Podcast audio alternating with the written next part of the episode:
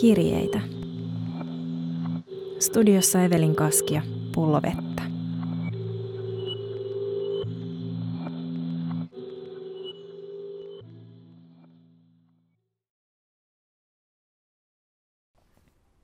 Rakas Sofia, minä taas täällä. Kirjoitan sinulle Roomasta. Täällä lokit pauhaa ja linnut laulaa aamuyöllä kello viisi niin kovaa, etten saa nukutuksi. Puistossa vihertää. Ikiaikaiset pylväät nojaavat toisiinsa ja ovat katkenneet keskiruumiista. Läheisen puiston patsaiden sormet, nenät ja penikset on viety. Näkymät ovat kauas Rooman yli ja lasten sairaala muutaman sadan metrin päässä muistuttaa elämän ja kuoleman suurista kysymyksistä. Mietin vapautta. Mietin sitä, onko vapaudesta sanottu jo kaikki. Ihmiset eivät ajattele vapautta aktiivisesti, kun se toteutuu heidän elämässä ja on itsestään selvä osa arkea. Mutta tällä hetkellä ja tässä maailman ajassa ihmiset aivan varmasti tietävät, mitä vapaus ei ole ja miltä sen rajoittaminen tuntuu. Vapautta ei ole se, että ei pääse hönkimään toisten naamaan täpötäysissä metroissa, hyppimään viereisiin pöytiin, baarissa, karaoken ja tanssimisen kieltäminen, festivaalien peruuntuminen. Vapautta ei ole se, ettei pääse kuntosalille, altaalle tai harrastamaan tennistä. Vapautta ei todellakaan ole se, että joutuu tunnista toiseen, katsomaan toisen naamaa pöydän toisella puolen samalla kun yrittää virittäytyä Zoom-palaveriin. Kun rajoitukset puretaan, olemme taas vapaita. Voimme yskiä toistemme naamaan, suudella tuntemattomia ja kerääntyä isoihin kasoihin. Mä tutustuin filosofi Sami Syrjämäen tekstikokoelmaan Vapaus, johon Syrjämäki on koonnut filosofien ja aatehistorioitsijoiden ajatuksia vapaudesta 1600-luvulta alkaen. Vapautta on teoretisoitu vuosisatoja ja siitä löytyy kirjallisuutta pilvin pimein. Mä en aio käydä kaikkia vapauden avauksia läpi tässä, sillä sulla on Sofia varmaan muutakin tekemistä. Mä aion kirjoittaa sulle vapaudesta poliittisena käsitteenä ja myös henkilökohtaisena kokemuksena.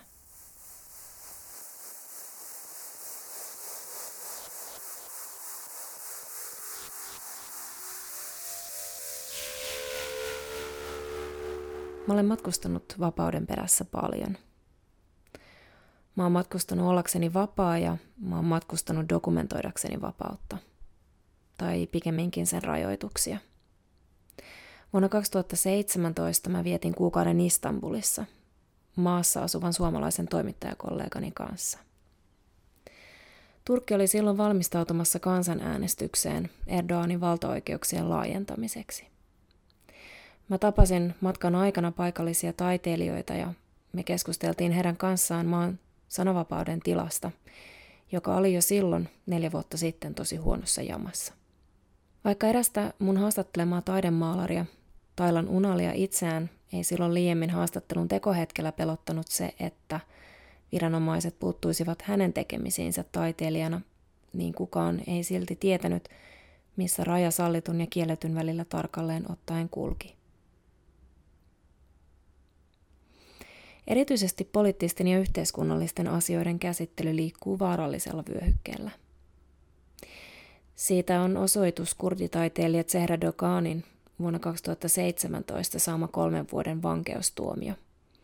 Se annettiin maalauksesta, jossa hän kuvasi tuhottua Nisipisin kaupunkia Kaakkoisturkin kurdialueella. Maalauksen väitettiin levittävän terroristien propagandaa. Mutta tilanne on vastaavanlainen ympäri maailmaa. Ei tarvi mennä hirveän kauas. Culture Action Europe on vuonna 2020 varoittanut, että taiteellinen vapaus on myös Euroopassa uhattuna. He kirjoittavat.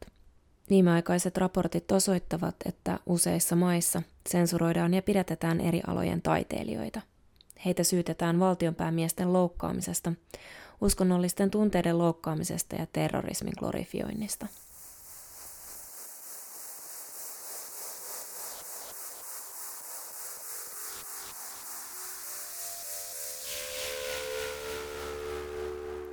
Vapaus on siis sananvapautta, mutta vapaus on myös oikeus ja vapaus liikkua. Vuonna 2014, vuosia ennen Trumpin virkaanastujaisia, mä kävelin Yhdysvaltain, Arizonan ja Meksikon Nogalesin rajalla. Oli kesä-heinäkuun vaihde, ihan helvetin kuuma. Vietin kuusi viikkoa rajalla dokumentoimassa paperittomien siirtolaisten tilannetta. Arizonan suurimmaksi osaksi puoli aavikkoa tai aavikkoa. Päivälämpötila nousee heinäkuussa yli 40 asteeseen, mutta se ei estä paperittomia siirtolaisia pyrkimästä maahan jalkaisin aavikon läpi. Matka kestää useita päiviä. Raja-aita, siinä kun mä seison rajalla, on kuutisen metriä korkea, mutta sen kaltereiden läpi näkee toiselle puolelle. Mä ajattelen, että tuolla on Meksiko vain muutaman kymmenen metrin päässä. Mutta kahden valtion räikeä eriarvoisuus tuntuu väreilevän mun edessä olevan jotenkin käsin kosketeltavaa. Rajavyöhyke on raskaasti valvottu ja militarisoitu, mutta sen tuntumassa asuu aivan tavallisia ihmisiä, molemmin puolin. Rajavartiostolla ei ole lupa pysäyttää ketään huvikseen. Henkilön kohdistuvan epäilyksen on oltava perusteltu. Valkoinen nainen kuvaamassa rajalla täysin laillisesti saa vartioston pysäyttämään mua tuon tuosta. Näytän passini, siksi kannan sitä mukana – Kahta kopiota kotona, jos jotain tapahtuu. Sitä nimittäin aina kysytään. Valkoisen eurooppalaisen ongelmat on kuitenkin aika pienet. Tilanteesta pääsee helpolla. Nainen kysyy multa, näitkö mitään kummallista täällä? Seisomme hänen valkoisen maasturinsa vieressä, jonka kyljessä lukee US Border Patrol. Puiston päätäni mä sanon, että on ikävää, jos käytökseni on vaikuttanut siltä – Nainen nauraa väkinäisesti, hönkäsee siihen kuumaan ilmaan jotenkin ontosti ja oudosti. Hän sanoo, ei ollenkaan. Pysähdyin vain tarkistaakseni, jos tiedät hän, tarvitset jotain. Saat tietysti tehdä mitä haluat. Tämä on vapaa maa. Sofia, eikö sustakin tuo tilanne ole hieman ristiriitainen? Yhdysvallat on yksi maailman tarkimmin valvotuista maista, myös sisäisesti – Valvova silmä tunkeutuu ihmisten arkeen kaikkialla. Mutta raja vasta valvottu onkin. Yhdysvaltain rajavartiosta pidätti helmikuussa lähes 100 000 siirtolaista Yhdysvaltain ja Meksikon rajalla. Jos vapauden periaate ei toteudu siellä, missä on ja sijaitsee, onko vapaudettomuuden tilasta vapauteen pyrkivän ihmisen toiminta rikollista, jos jokaisella ihmisellä tulisi olla oikeus vapauteen? Tuolla samalla matkalla syntyi yhdessä tutkija Lauren Martinin kanssa valokuvasarja ja artikkeli Deportation and the Dispossession of Time. Aika. Aika, Sofia, on ihan oma aiheensa. Mutta ilman aikaa ei olisi vapautta eikä vapautta ilman aikaa, sillä aika aina sisältyy vapauteen. Lauren Martinin ansiokas artikkeli tarkasteli aikamuotojen todellisuutta rakentavaa luonnetta. Aikamuotojen poissulkevaa ja rajaavaa luonnetta. Eri aikamuodot piirtävät mahdollisen ja mahdottoman rajaa. Martin viittaa artikkelissaan Elisabeth Povinelliin ja tämän ajatukseen ajasta sosiaalisesti jakautuneena. Mahdollisuus kokea ja ilmaista aikaa on yhteiskunnassa jakautunut epätasaisesti ja paperittomilla siirtolaisilla ei ole tätä mahdollisuutta. Heiltä on riistetty ja evätty aika. Ehkä se kuulostaa omituiselta sanoa, ettei jollakulla ole aikaa, mutta kuten Martin artikkelissa osoittaa, paperittomien siirtolaisten tilallisajallinen kokemus ei taivu kielen piiriin, tai pikemminkin kieli ei taivu kuvaamaan heidän ei missään olon kokemuksia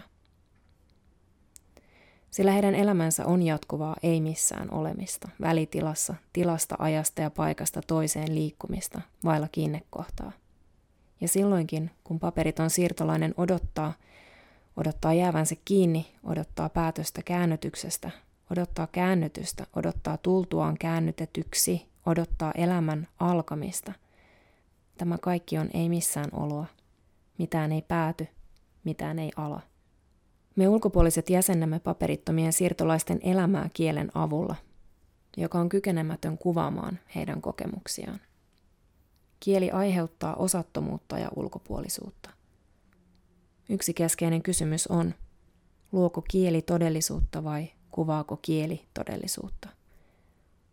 Mitä mieltä sä olet, Sofia? Mä lähden rönsyilemään. Pahoittelut siitä. Eikä se, mitä yritän sanoa, on, ettei, ettei paperittomille siirtolaisille ole vapauden aluetta yhteiskunnassa, ei ajassa eikä edes kielessä. Latvialaissyntyinen brittiläinen aatehistorioitsija ja filosofi Isaiah Berlin kirjoittaa. Jos ihmistä uhataan vainolla, kun hän kieltäytyy alistumasta elämään, jossa hänellä ei ole mitään mahdollisuuksia valita päämääriään. Jos häneltä suljetaan kaikki ovet yhtä lukuun ottamatta, silloin hyökätään sitä tosiseikkaa vastaan, että hän on ihminen, olento, jolla on oma elämä elettävänään. Haluan olla toimija, en toiminnan kohde. Haluan, että minua ohjaavat syyt, tietoiset pyrkimykset, jotka ovat omiani, eivät aiheuttajien, jotka vaikuttavat minuun ikään kuin ulkopuolelta. Haluan olla joku, en mitättömyys. Haluan olla toimija, päätösten tekijä enkä sellainen, jonka puolesta päätetään. Sofia, eikö suokin häiritse se, että se vähemmistö, joka nauttii vapaudesta, on saavuttanut asemansa riistämällä vapautta vailla elävää enemmistöä, tai ainakin sulkemalla silmänsä niiltä, joilla vapautta ei ole.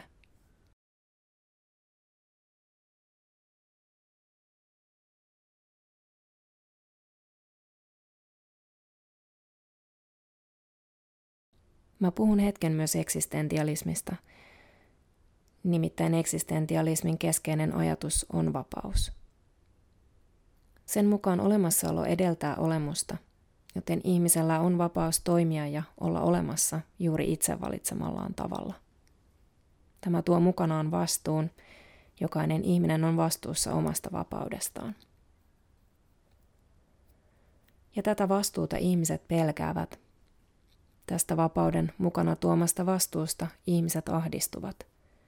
On helppoa jättää valitsematta konsanaan kuin kohdata valintatilanne.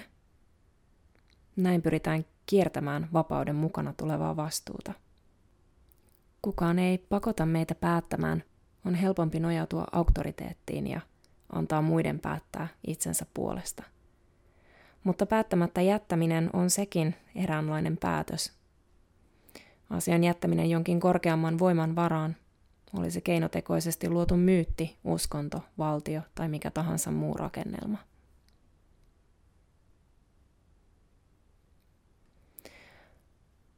Vapaus ei ole tunteena suinkaan aina sellaista harmonista villiä vapautta, jollaiseksi se on brändätty. Nuoruus on vapautta. Se on elämistä vain itselleen, se on huolettomuutta – siis eräänlaista vastuunkannon puuttumista, väitetään. Vapautta nostalgisoidaan jonakin ohimenevänä, autuana, once in a lifetime, aikakautena, josta kannattaa nauttia. Mutta kuten Franz Kafka sanoo, nuoruus on onnellisuutta, sillä siihen liittyy kyky nähdä kauneutta. Jokainen, joka säilyttää tämän kyvyn, ei koskaan vanhene. Toisin sanoen nuoruudessa on kyse herkkyydestä. Ei siitä, että nuoruudessa ollaan vapaita ja aikuisena ei enää. Kun kasvamme aikuisiksi, emme siis suinkaan menetä vapautta, kuten annetaan ymmärtää, vaan ihminen on aina vapaa, halusi tai ei. Mutta se, miten vapauden koemme aikuisuudessa – on ihan oma asiansa. Meidän on tehtävä päätöksiä, jotka vaikuttavat myös muiden ihmisten elämään. Kannamme vastuuta muistakin kuin itsestämme, jostakin toisesta, lapsesta, kumppanista, parisuhteesta, työyhteisöstä, omista vanhenevista vanhemmistamme tai muista huoltajista, isovanhemmista ja niin edelleen. Vapaus on siis eräänlainen määrittelykysymys, eräänlainen asennoitumiskysymys –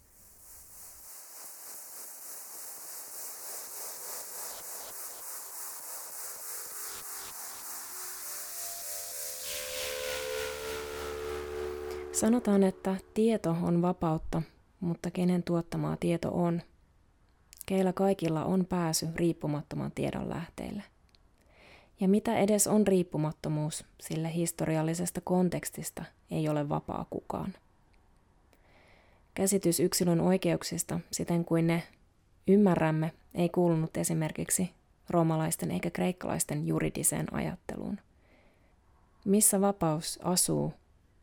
Runous on vapautta.